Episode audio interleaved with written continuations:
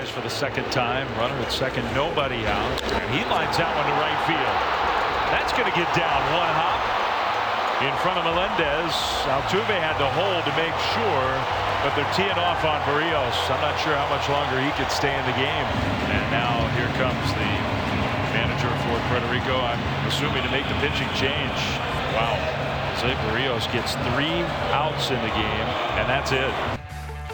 Yeah, wow is not the word that came out of my mouth, Kevin Barker, when I was watching that outing yesterday by Jose Berríos. A ton of baseball to talk about today for an otherwise nondescript Monday in the middle of spring training. Mr. Barker is in Dunedin, where this afternoon the Jays will take on the Boston Red Sox on TV. 1:07 is the first pitch. Alek Manoah gets the start for the Jays. Alejandro Kirk will make his debut behind the plate, and he will be hitting third. Brandon Belt will be hitting in the cleanup spot. But, Kevin, before we get to today's lineup, and even before we deal with whatever the hell that was that Great Britain and Canada played yesterday, let's talk about, I think, the most, I don't know if I'm going to say the most significant event of the of the weekend for the Blue Jays, but I think maybe the biggest talking point out of the weekend. We had said that we thought Jose Berríos might be a guy who would actually profit from going to the World Baseball Classic. He's had an okay spring. You know, we saw some things from him. We know he's making some changes, and we thought that going into a game in a sellout stadium against, you know, a Venezuela against a very good team, it seemed as if it was a good idea at the time. But, Kevin, Jose Berríos yesterday was just this side of god-awful against Venezuela. Didn't make it out of the second inning. Got 3 outs in total. Gave up a home run. Command was all over the place. Javier Baez made an error, but, you know, come on. That's going to happen. Look, I know how you feel about Jose Berríos. I think I'm like his last defender on the planet. And I'm pretty close to, if not raising the white flag, because it is spring training. It's just one start. I may be tempering my expectations a bit with Jose Berríos. What did you make of that start last night? Now, it's a good lineup he's facing, and it's early in the year to be facing that lineup. You got some all-stars. You got at least one or two guys going to the Hall of Fame in that lineup. But, man, that was not good. Yeah, I'd leave it to you to just make excuse after excuse for a guy that they dropped 130 on, who reinvented himself in the offseason. And, yeah, we talked about this would be really good for him going in there, having some confidence, pounding the zone with the sinker, doing things with the elevated four-seamer, working both sides of the plate, and then throwing the slurve, the curveball, using it sort of, you know, in reverse order. We didn't see any of that. We saw the sinker didn't work into righties. We saw the four-seamer didn't work. We saw that little slurve thing, 0-0 to Santander, which he should know better.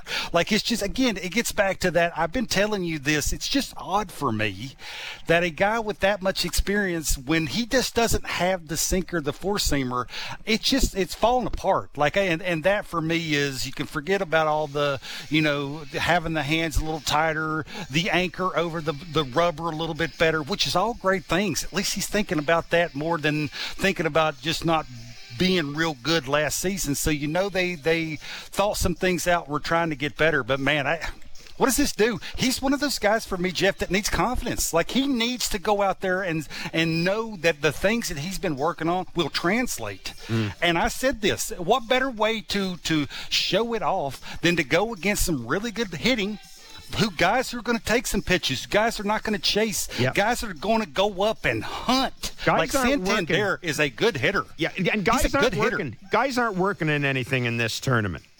Absolutely not. They're trying to compete. They are trying to squish the bug, have good rotation, and party out front is my new phrase that I want to use now. It's again, you know what it is, I was trying to, when I was driving over here to the park, thinking about a way that I was going to be nice, because it is early in the season. It is, and it is early in the season. It is. And the only thing I can think of is if I'm Ross Atkins, I'm thinking I got a $130 million number four pitcher. That's what I'm thinking.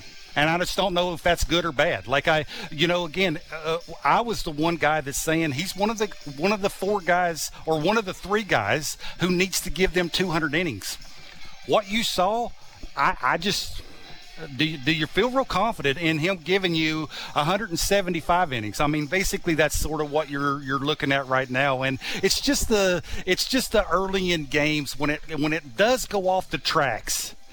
Why does he have such an issue getting it back on the tracks? That, for me, is the big issue, and I just don't know if he can fix it. Yeah, it reminded me of some of the starts we saw from him early last year. One inning pitched, 5 hits, 6 runs, 5 of them earned, ooh, 2 walks, 1 strikeout.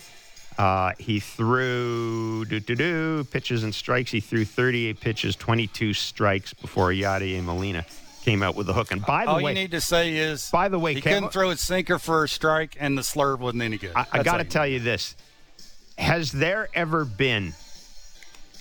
Has any manager coming out to remove a pitcher from a game looked as nasty as that did? Not because of just because it's Molina, man. He's got the tattoos going up the side. He looks like he wants to. At the best of times, Yachty looks like he wants to kill somebody. Man, I watched him walking up to get Berríos out of the game, and I just thought, oh, that would be an awful sight. If you're a pitcher, you know, here comes Yadier Molina looking like he just wants to rip your throat, you know, rip your throat apart. Puerto Rico was expecting a lot from Berríos. They were expecting a competitive start, right? You know, they weren't asking 4 or 5 innings from him. They wanted probably 3 competitive innings. Yeah. And when you see what you saw, you know, again, Jeff, I'll be the first to admit the times that I've talked to Jose, he's one of the nicest people on planet Earth. Dude, that's why it's very hard for me not to root for him. But bottom line is they paid him a ton of money to be better. Yeah. And just right now, you have to wonder, right, if you're Ross and the front office for the Toronto Blue Jays. Now, again, it is early, and it is one start. But the psyche of the whole thing is they wanted to hit the ground running. They wanted a little predictability. Do you have it? Right? I would think they don't. I would think there's a lot of unknowns with that. Yeah, again, just say this. It's an upper level of competition. Like that lineup that Venezuela runs out there is as good or better than what he's going to face in the regular season. Now, yes, again, it's early, and I'm not making excuses here. I'm just saying that, like you, I thought, okay, here's a chance. This is a big game. Anytime you have a sellout crowd in a major league ballpark and the game's being televised back home, and it's so big you've dyed your hair to go out and do that. Like, I'm going to read more into that than I am if it was an outing in Bradenton against the Pirates. Yeah, sometimes drawing attention to yourself is not always the greatest thing, but I will say this. You know, if you wanted to, you know, fake an injury with Mitch White and, say, put a Nate Pearson or a Zach Pop on your team, now that you saw Berríos, you may need a long relief guy. Oof. For me, Mitch White's the guy, right? Now, I would think if he's healthy, he's making your team, right? There maybe have been some questions on if you were going to make some changes and give Nate Pearson a chance, give Zach Pop a chance. How would you do it seeing what you're seeing from the back end of your rotation, especially with Berríos? You're going to need that guy who doesn't destroy your pen to come in and eat some innings, especially early in the season if Berríos is having some hiccups. So I think, you know, if you think about your bullpen and how you're going to make it up and if you were going to give guys chances, how do you give them chances now if you have to have Mitch White? That's the thing. Okay, we'll talk about the bullpen in a minute. Today, by the way, the game is on TV. You'll get to see Tim Mayza, Zach Pop, Nate Pearson, and Adam Cimber. They're scheduled to pitch after Alek Manoah. I want to bring it back to the Blue Jays, Kevin. Yusei Kikuchi on Saturday. Jays 8-3 winners. 2 2/3 innings, 4 hits, 3 walks, 4 strikeouts. Got 14 swings and misses, which is pretty good. But, and he still hasn't given up an earned run this spring. But at the same time, that looked a lot more like the Kikuchi we saw last year, didn't it, than what we've seen earlier this spring? Yeah, there's a lot of things there. You know, he for me looks confident. He looks confident. He's got a consistent delivery. It's easier to repeat, right? When you start and stop, it's impossible to do it over and over again and get all your pitches in the same slot all the time and be able to command them and you know, just be able to keep them in the lanes long enough to keep them competitive. He talks a lot about the changeup. He threw 17 changeups. He had 10 swings on the changeup. He had 3 swing and misses on the changeup. I guess I really don't like hearing him talk about a secondary pitch. I'd rather hear him talk about fastball command, which he has been talking about that, which allows him to actually have an approach, which whenever you talk about fastball command and commanding both sides of the plate and being able to go north and south with it, for me, he's a north and south guy. He's not an east and west guy. He didn't need to be that way, right? And if you can be the north and south guy with the fastball and be able to keep it in the zone and be competitive with strike one, which he's being better at that. I think he was 57% last year, which is just not good enough for lefty. He doesn't throw 100 miles an hour. You got to be better than that. You got to get it over the 60 mark. He's been better at strike one, which is a big deal for him, which allows him to use his secondary pitches a little bit better, and you'll see more results from what the hitter's telling you, which I think now all of a sudden, listening to him talk after his starts, because he has confidence, because he has a consistent delivery, and he's throwing strike one, now he can let the hitter tell him how to attack later in counts, which is a graduation from what we saw last year. Last year it was, I have no idea what I'm doing. I'm just going out there and throwing it. Right. So, I guess what I was saying, though, I didn't take – when I said it looked like it looked last year, I didn't mean that in a positive. He threw more fastballs. He's been throwing a lot of sliders recently. He threw more fastballs yesterday. Again, 3 walks in 2 2/3 innings. It looked like, again, it looked to me like he often looked last year. Didn't have command of the fastball necessarily. I liked how he's looked. If he gives you 120 to 140 innings, being that kind of guy. You know, he's not a 3 ERA guy. He's a 4.5 ERA guy who maybe can keep it in the yard a little bit better and not destroy your pen, especially with that guy that's in your 4 spot now, right? Now you're looking at this rotation a little bit differently. I don't want to overreact with what you saw from Berríos, but if you're him and you did all of those things in the offseason and it didn't translate when the lights are the brightest, it ain't going to get no brighter until you get to the playoffs than the game he was playing, Berríos was pitching in a couple of days ago. It ain't going to get no brighter, Jeff. So to not translate now mentally between the years, what's he thinking? Are you going to continue to see the changes? Is he going to try and go out and do those, or is he going to make a different change? So it's good to see this Yusei Kikuchi at least going out there and competing and having a clue on what he's doing, and if he throws a bad one, how to fix it right away and not do it over and over and over again. The Jays lineup this afternoon is Merrifield, Bichette, Kirk, Belt, Kiermaier, Martinez, Addison, Barger making the start in left field, Nathan Lucas in right field, Rainer Nunez at first base. Let's deal with some of the newsier items. First of all, Kevin, Vladdy Jr. running today. Again, is that 2 days in a row that we've seen Vladdy run? So he's progressing. Yeah. He has said he wants to play for the Dominican Republic in the second round. I'm hearing that they're going to be very, very, very, very, very, very they don't want him to. That's what I'm going to say. That's probably they should be that way. Yeah, I would be that way too. Exactly. That's the way I would put that. George Springer, Kevin, spring training. I get it. Homered in 3 consecutive games. Play in the outfield as well as DHing. What have you made of what you've seen from him this spring in terms of health, in terms of his swing? We did see him, it's something you wanted to see, we did see him have to throw from right field. I believe it was in the second inning Saturday in an 8-6 win over Baltimore. It was a good test for the arm from right field. Didn't look great, which is fine. Again, it's early, it's spring, but what's your sense of where he is physically in terms of being able to play right field come opening day? Now, remember, he doesn't have a plus arm. I mean, that's why you're going to run a defender. You're going to run a defender out there. Got a decent arm. just hit the cutoff guy. He doesn't have a plus arm, right? It's got a decent arm. It's a good enough arm to hit the cutoff guy. You hit the cutoff guy all the time. It's the athleticism. It's the jumps. It's willing to do whatever it takes to help his pitcher on the mound. I think that's what he brings in right field because of the guy in center now, because of the guy in left.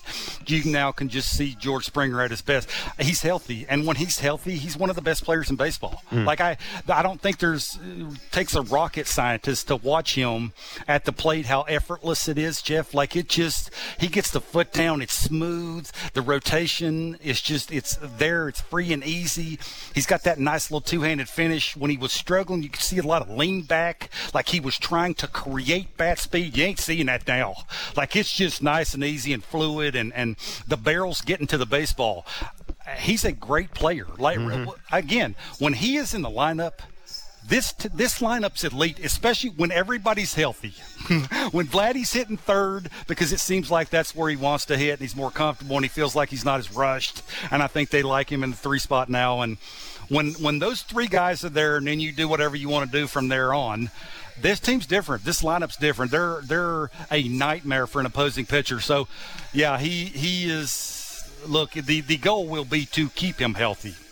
I'm just not sure. I'm not sure that enough smart people can do that. I think for me, when a guy's been around as long as George Springer has, it's up to him to keep himself healthy, right? If you're not feeling right 100%, don't try and steal second.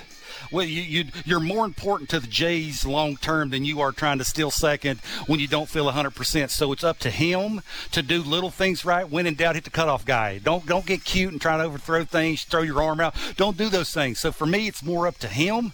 But, man, dude, you see it. Jeff, he's going to right center. He looks like so... right center is frisky. Even here. Even here, when this park's a joke, even him, he's trying to go over there. He's letting the ball travel. He's doing things in the phone booth is what really, really good hitters talk about. You know, you don't get outside yourself. You stay within that phone booth, and it's just A to B. It's dropping it down on the baseball. He's elite, man. That's all you can say. Yeah, he looks and I think you'll understand what I mean when I say this. He looks healthy. The swing looks healthy. No question. There were times last year he swung like a guy with a sore arm last year. I mean, that just he had the lean back. Elbow. The lean back is right. Guys who are trying to generate power, and you see their finish is more that 60-40 instead of that 50-50, and then rotating and just letting your natural ability, because you're healthy enough to do it, take over. You mentioned the bullpen, and I want to talk about the bullpen. Again today, we will see Mayza, Pop, Pearson, Cimber. Now, Mayza and Cimber on the team. What is your... See, we talked about this before the show. And I get the impression from talking to you, two things. One, as the Jays are looking, as they profile their bullpen right now, Zach Pop is not on it. Zach Pop is at AAA, where maybe they'll try to make him a closer. I don't know. Zach Pop is at AAA, which surprises me a little bit. But Zach Pop is at AAA. Nate Pearson, you don't think he breaks with the team? Yeah, again, it gets back to whose spot would he take. Right, again, we got 2 weeks left, but I'm saying right now. Absolutely. Has he shown you enough that he can consistently throw velocity, right? That's a big deal for him. 94, 95 ain't playing. Like his secondary pitches ain't good enough to be able to throw, three hooks in a row to a really good hitter. It ain't good enough to do it. He's going to need velocity to get you cheating out in front so he can snap Charlie one off and get you out that way. I'm wondering, Jeff, whose spot does he take? Unless you get rid of a Richards, which... For me, you got two guys down there that can get lefties out. That'd be Tim Mayza, and that'd be Richards because of the changeup. You feel comfortable bringing Nate Pearson in against a lefty.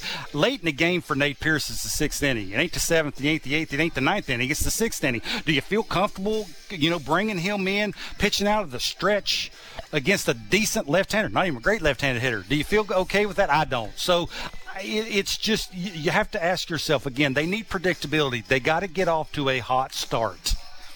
And for me, you just sort of know what you're going to get. Do you know what you get from Zach Pop? I don't. I just watched his live batting practice on Friday. It wasn't good.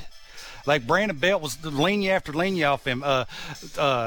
Vladimir Guerrero Jr. was getting a head out, hitting lineas. I mean, the dude throws 100. I mean, it's 98, 99 with movement. Maybe it doesn't look 98, 99 to hitters is all I'm saying. And, again, it's overreaction Monday, kind of. Mm-hmm. So it is, you know, me being a little bit far away, and I could just hear the noise off the bat, and those are the things you sort of hone in on, even if you're not really paying attention to a guy.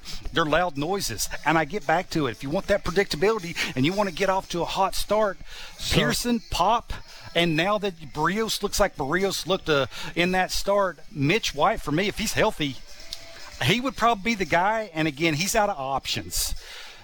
Pearson has options. Pop has options. White doesn't. Do you see? For me, I just don't see there's an alley there unless you get rid of one of them. So it seems to me that you're saying that as of now, and we have 2 weeks to go, but as of now, the only change from last year's bullpen would be Eric Swanson, who was acquired in the Teoscar Hernandez deal. As of now.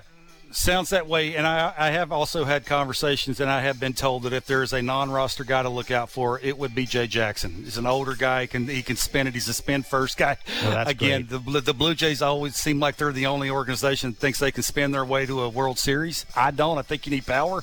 But he's an older guy who's been around, obviously, because he's 35 years old. But he is a slider-first guy, and I've been told if there's any non-roster guy who has a chance of making it out of spring training, look out for him. And that would, I think it would take an injury, though, wouldn't it? Absolutely. For him to make it? Absolutely. So that's my point, even with Pearson and Pop, is I just don't know where they fit in unless you're getting rid of one of them, somebody gets hurt. You know, 40-man restrictions, options. The Mitch White thing is intriguing because he doesn't have any options, right? And you'd have to, even if he's not hurt and you want to put somebody else in the mix, you'd have to figure out what you're going to do with White. And just, again, the rotation the way it is, especially the back end, which is some unknowns there, even with Yusei Kikuchi looking like he's looking now. You don't know what you're going to get, and you need some innings. You don't want to destroy your pen. And it just seems like the one guy that could help you out there, it's probably not Nate Pearson, it's Mitch White. Again, we will have Blue Jays baseball this afternoon on Sportsnet 107. First pitch from Dunedin, the Boston Red Sox taking on the Blue Jays. Alek Manoah will start for the Blue Jays. Alejandro Kirk makes his Grapefruit League debut, hitting third. Woohoo! The lineup is Merrifield, Bichette, Kirk, Belt, Kiermaier, Martinez, Barger. He'll be in left, Lucas, and Rainer Nunez. All right, I got to ask you about this lineup today. Again, early, halfway through spring training, all the usual caveats that you have to say. It's going to be an easy decision, I think, when Alek Manoah is pitching. Alejandro Kirk will catch him. Brandon Belt will be the DH. Vladdy will be at first when he's healthy. What do you do when Jano has to catch? What do you do? I'll further that. Say it's Kevin Gausman that opens the season as the starter. Alejandro Kirk catching him? Not for me. No. Not for me. So that's the question is, right, you would probably have Adam Wainwright, I'm guessing, thrown for St. Louis. Brandon Belt, that swing that he has with a little uppercut and the big slow breaking balls that Adam throws, you'd think that would be a nice little matchup for Belt to be in the lineup. Kirky's not playing opening day. If Danny Jansen's catching Kevin Gausman, that's what you got to ask yourself. And, again, I get back to that, who's hitting cleanup? It sounds like a sort of an easy decision, and it is for me. I think right now, opening the season, if, say, Gausman is the opening day starter, which I have done the math, he would be the opening day starter and the starter at home. Okay. So you'd be getting both of them, right? We said that if Manoah didn't start opening day, you could start him at home. Well, if it lines up and they go every fifth day, Kevin Gausman would get both. Okay. So that for me, Jeff, again. I know Alek Manoah would get both if Manoah starts. There you go. Right. Whoever starts opening day, it lines up every 5 days. If that's the way they want to go because of the days off, it would line up that the opening day starter would get both. Okay. So you just have to ask yourself, and I've asked this question about playing time with Alejandro Kirk. I know that was my little homework over the couple of days that I was off here. I don't think there's an easy answer for that. I know they're going to be careful with Kirky. I don't see it unless Danny Jansen was to get hurt. I don't see Alejandro Kirk catching 3 days in a row. So I sort of see it the way it was last year where it's 2 days in a row we would catch, depending on whoever they want, matching up with Kirky. Could be Berríos. It could be whoever it is, Manoah, whoever that is. So right? It seems to me as if the lineup as we speak is going to be Springer, Bichette, Guerrero, and then the cleanup spot could be Kirk, could be Belt, could be Varsho. Or, I mean... Yeah, well, the like word that I've gotten is I think right now it seems like they're leaning towards Kirky because they, again, predictability, Jeff, yeah. You know what it's going to look like. You've seen him in that. Yep. And I get back to that, and I know you rolled your eyes at me when Booney said, Aaron Boone for the Yankees last year said in one of those games, I can't walk Vladdy because I know who's standing on the on-deck circle. It matters. I know you roll your eyes, and people listen to me probably do roll their eyes too. It matters. Okay. Who are you more afraid of today, opening day, Belt or Kirk?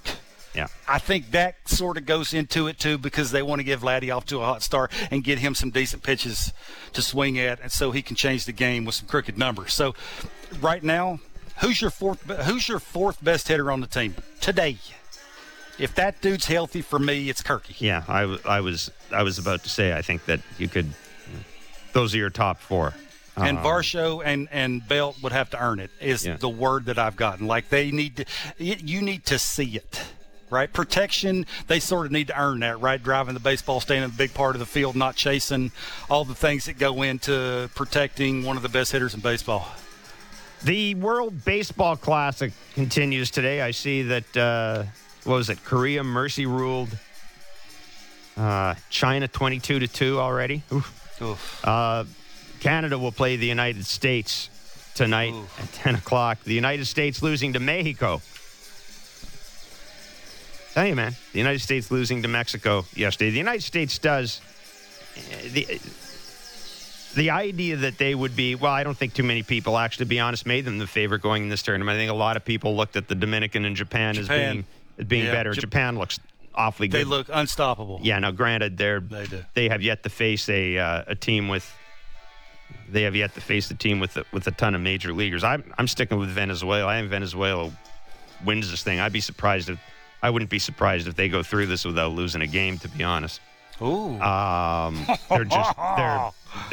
lineup is so good. That's strong. That's strong. Anyhow, Canada gets the U.S. today after an 18-8 win over Great Britain yesterday. That was. Did you have an ugly blowout? Yeah, that was. Shi Davidi will join us after the break. And Shi said, this might be the worst game I've ever seen. And I said, I'm right there with you. I will go one step further. That was the worst baseball game I have ever seen. Wow. I cannot think of a game that was worse than that. Like, literally, I'm watching dudes. I'm watching dudes playing for Great Britain who should not be anywhere near a field where people are required to pay admission to come watch them play. I played in Rochester after a 2-hour rain delay. It was like 20-18. The game didn't end until like 3:30 in the morning. So I've played in some awful games. But that's not even close for me. That was there was a lot of stuff going on in that game, and I guess from Canadian baseball point of view, you never roll your eyes at 18 runs, and I'll give guys credit for kind of keeping it all together when in a game where you're just presented. I guarantee you there were situations presented those guys that they haven't been in before, things happening that they just had to shake their head at. Anyhow, Canada won 18-8. Shi Davidi was there covering it. And Shi Davidi will join us when we come back. It's Blair and Barker on Sportsnet 590 The Fan, on television, Sportsnet 360. Hello, Mom. And wherever you get your favorite podcast. Breaking down the top stories in hockey and Elliot Friedman every day. The Jeff Merrick Show. Subscribe and download the show on Apple, Spotify, or wherever you get your podcasts. To Deshaun Knowles. Got him! Ball game! Canada finishes it in the middle of the seventh. Matt Brash out of the bullpen. Boy, it wasn't easy, but a much-needed win for Canada. They wanted desperately to start this thing at 1-0 to beat a Great Britain team that looked decent last night and surprised a lot of people against the U.S. But Canada now 1-0. Yeah, that was something else, man. Matt Brash, like, seriously, you know, it was like watching Matt Brash come in and throw last night after all the slop you saw to that point in the game.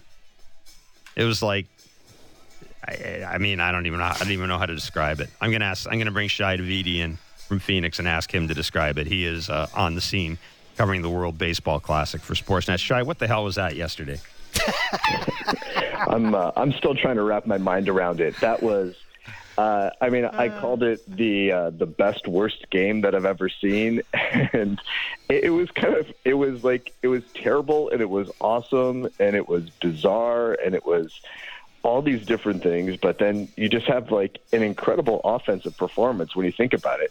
But this game also felt like something you might see in the backfields at spring training with some minor leaguers playing. It was a total scene, man. So let's. I mean, what is? I mean, I looking at some of the offensive numbers and some of the performances we saw from guys from Robson and Tyler O'Neill and all these guys. Give me the good, the very good out of that game from Canada's point of view, and the very bad from that game out of Canada's point of view as they get set to play the Americans tonight.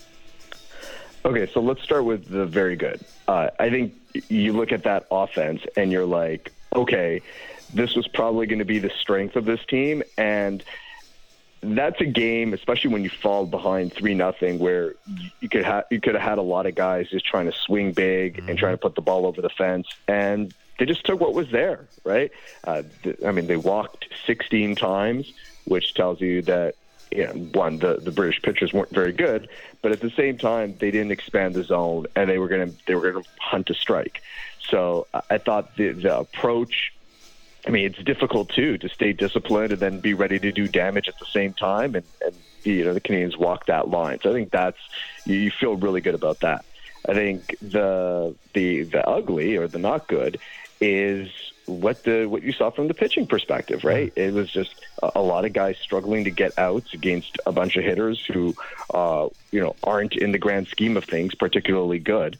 And you wonder, all right, what is that going to look like when they get to the Americans and to Mexico and to Colombia? You know, how many guys are going to be able to find ways to get outs? But, you know, there was some good stuff there. Like, you know, Curtis Taylor, pure stuff, comes in and in the fifth inning puts up the first three up, three down inning of the game. That was pivotal. John Axford, great moment for him coming back. Dude's going to be 40 on April 1st. He's throwing 94.5 miles an hour in his second game back from Tommy John surgery. So that was impressive. And, I mean, you mentioned Matt Brash. I mean, it looked like, you know, Darth Vader with a lightsaber there. It was just, it was just guys had no chance. Shi, go ahead, Kev. Shi, is there, like Otto Lopez? You know, he's fighting for 26th spot on the Blue Jays squad. He may have it already. Who knows? Can this help him? You think the Blue Jays front office is watching him, the at bats, the defense, or does that matter at all? Any at all? Yeah. I think for him, I think the Blue Jays like this experience for Otto Lopez, right? Like this is. Going to be the biggest stage that he's played on. He's going to be especially tonight against the Americans. He's going to play shortstop against an all-star team, essentially. And, you know, he's a guy that the Canadians are putting a lot of faith in, right? That he's he's going to be hit cleanup yesterday. They're going to alternate between him and Julian, between leadoff and four spot, depending on who's on the mound.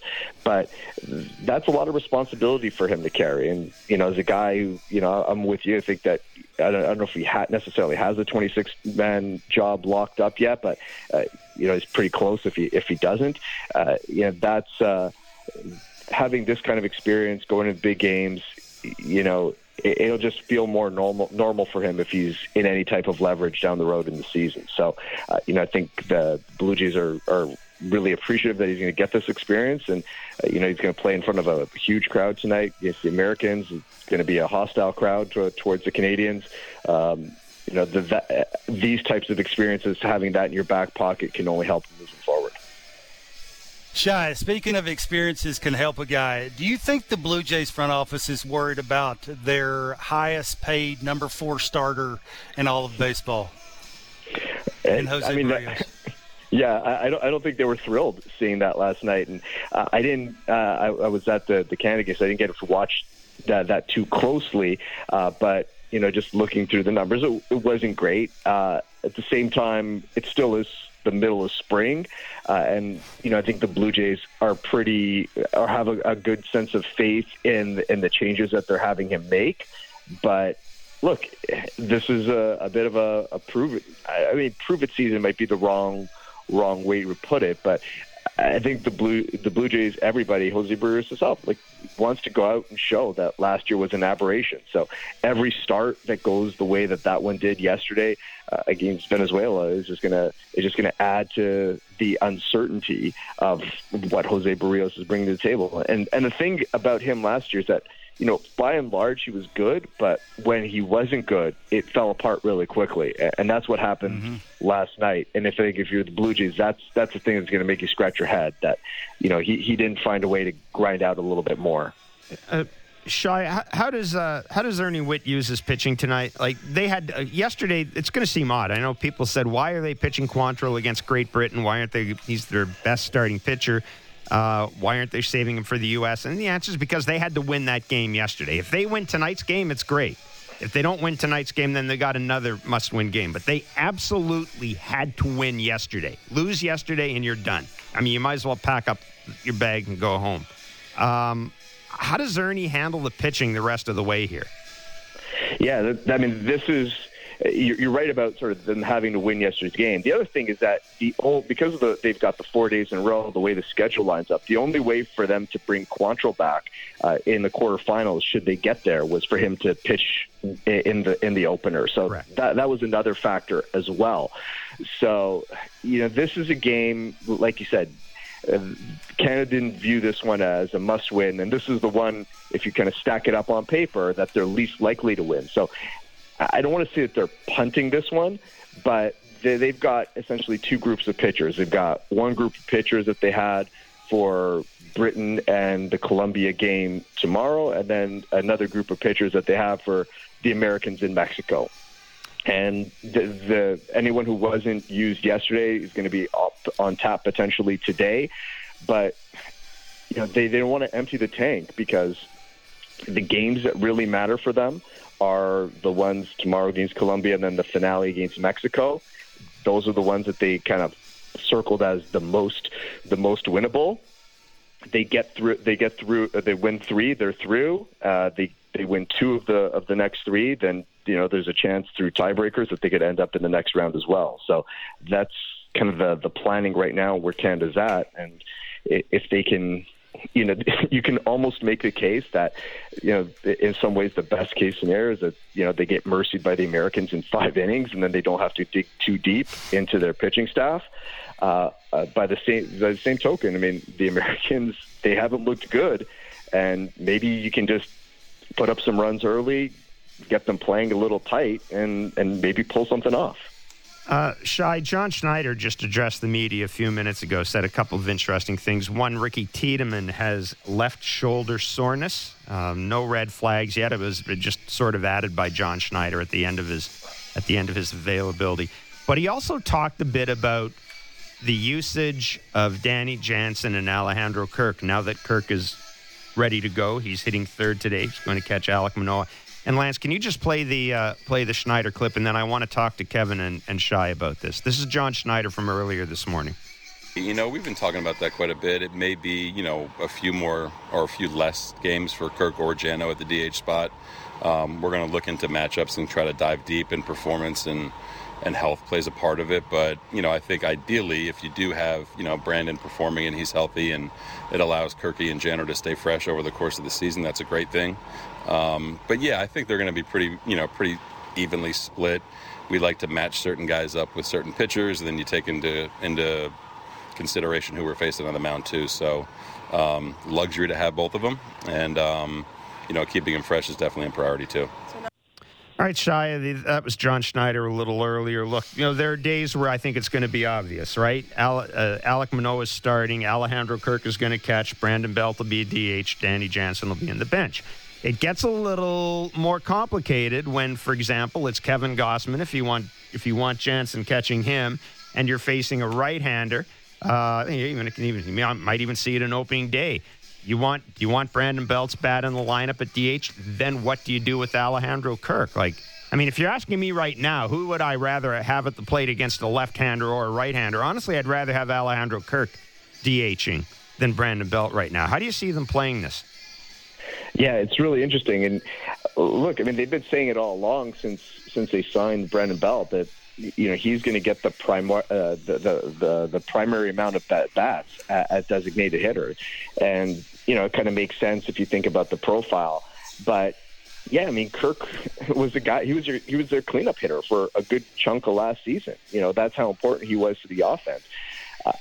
I think especially early on, they're in that little bit of an interesting scenario where Kirk is still playing a bit of catch up at camp and trying to make up for the late arrival as he was awaiting the birth of his child, and you want to essentially try to preserve him for as long as possible. But I wonder too if they look at some of the dip in power for Kirk at the end of the season, some of the dip in performance, and they think, all right, maybe we need to manage workload a little bit more effectively here, balance that with Danny Jansen as well. And, they found a really effective way to sort of optimize the both of them last year and get the most out of their performance, just putting them in the most amount of spots to succeed. And, I think from a bigger picture perspective, guys, it's just, the Blue Jays are going to look to do that across their roster, and they just have more pieces. They wanted to be in a spot where they have more guys who deserve plate appearances than plate appearances to give. And what you can do is sort of look at the numbers, look at the data on swing paths and ball movement, and try to identify the guys who are going to give you the best opportunity on any given night. And I think that'll be a driving factor here as well. Kevin? Shai's last part about the health with Alejandro Kirk, he nailed it. Everybody I've talked to down here said just look at the drop-off at the end of the season. They're trying to prevent that. They want him rocking and rolling going into the playoffs. They're a better team with him in the lineup. There's a reason why they brought Brandon Belt here, and they told him he's doing two things. He's going to spell Vladimir Guerrero Jr. defensively at first, and he's going to DH all the time. So I think they've sort of told you without telling you that, it's sort of whenever Kirky's playing, he's going to be behind the plate. And occasionally, if everybody's healthy and doing their job the way they're supposed to, it'll be Bell DHing and, you'll mix it in there occasionally. But for the most part, I'm with Shi. I just think it's more about health. And with Alejandro Kirk, the body type will tell you everything, right? And they have enough information on him and enough track record that'll tell you that if they give him some time off, don't catch him 3 days in a row, the day-night thing is a big deal for Kirky. So they're going to massage him through it and try to get them at their best at the end of the season. Shi, really good of you to join us, man. I really enjoyed your work yesterday at the WBC. I still have no idea how the hell you wrote a game story out of that, but well done. I would have just... Hell, I would have called in sick after the third inning or done something like that or fallen back on some sort of feature I'd stored and just put a paragraph in saying what the final score was and don't ask me any more about it. But I appreciate it, man. 3 hours and 40 minutes for Shi. Innings. What could go wrong? Yeah, exactly. Take care. Shi Davidi of Sportsnet in Arizona at the World Baseball Classic. 10 o'clock tonight, Canada takes on the U.S. U.S. needs a win. They had it handed to them yesterday by Mexico. Big pro-Mexican crowd. I got to admit that the crowds at that event, and I covered the first one, and I saw Japan and Korea face each other. That was insane. The crowd for Puerto Rico and Venezuela was amazing. And the Mexican fans last night, Bob Nightingale, who I know Bob, and Bob, shall we say, is not one to go to bed before last call. He tweeted out that the Mexicans were still partying in the streets when he was rolling back into the hotel. So Mexicans are taking it seriously. U.S. has got... I've been trying to tell you this, the DR, the Venezuela game, that was, crowds are going crazy, That's like winter ball, right? People want to know what the Caribbean World Series is like. Smaller crowds maybe, but that's what the Caribbean World Series is like. That's a winter ball game in November. I want to tell you, every time I asked my wife came down to watch me play. She couldn't believe it. She was astonished by how noisy it is, and they're starting that at 1:15 in batting practice, and they're doing it until 12:30 at night. They're fired up about baseball. They love baseball, and I'm glad that fans that have never seen that are starting to see that, and that'll just show you how much all these countries love their baseball. It's cool. It's awesome. I love playing in it, and now I'm glad that people are getting to watch it. Well, we've got the back leg line. The number is 416-413-3959. It's your chance to leave a question or comment for Kevin. Also, your chance to give him an assignment. He's done very well this spring. I have to admit, you've done very well. You answered the assignment. I've carried the team. I don't know about that, but you did the Alejandro Kirk thing. That was good. You kind of fluffed the first one a little bit. We had to guide you through that a little bit. That's not true. I know it's not true, but I just don't want you to get too big ahead. Let's see what do we have an assignment for Kevin, or do we have a question for Kevin? Oh, we got both. All right, so this is the back leg line. Hey, this is Kevin Barker from the Fan 590's Blair and Barker Show. If you have any questions, comments, or complaints about Jeff, feel free to leave it after the beep. Thanks for listening, and don't forget to get it down and get it singing.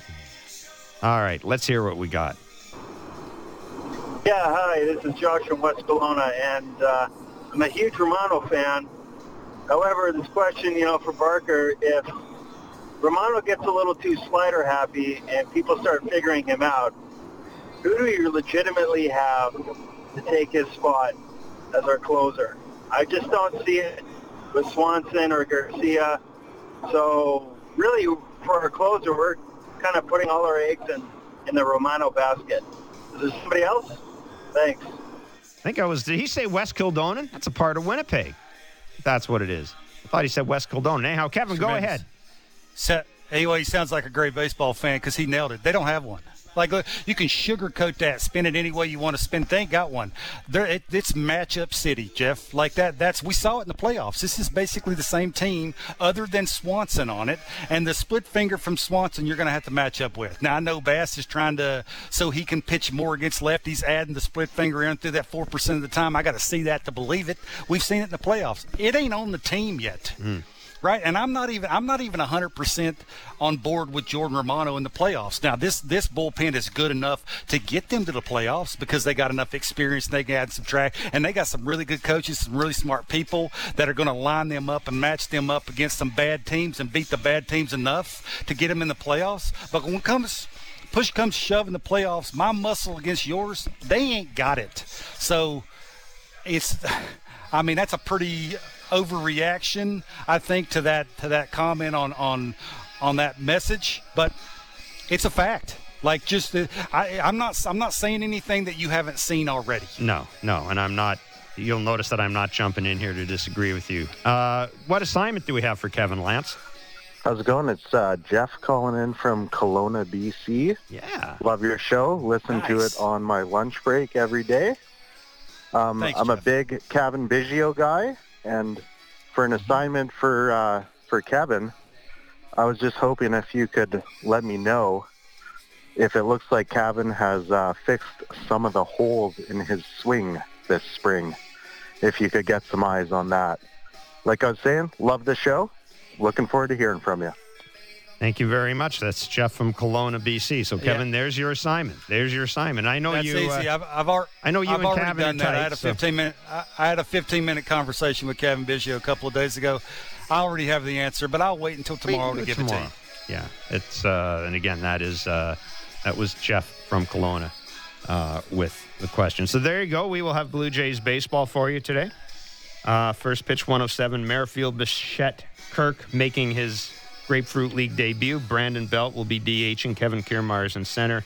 Of Martinez, Barger, Lucas, and Nunez. The rest of the lineup, Alek Manoah gets the start. Tim Mayza, Zach Pop, Nate Pearson, Adam Cimber, scheduled to come out of the bullpen.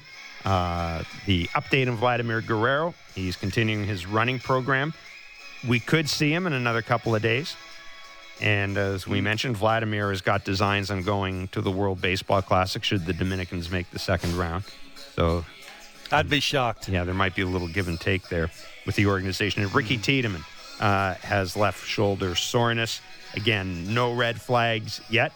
Probably know a little more on Wednesday. As I mentioned, John Schneider kind of dropped that in his media availability today.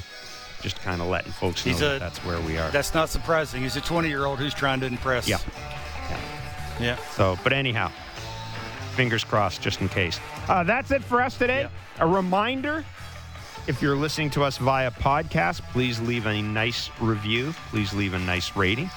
We will be back tomorrow from 11 to noon Eastern on Sportsnet 590 The Fan and Sportsnet 360. Have yourself a great day.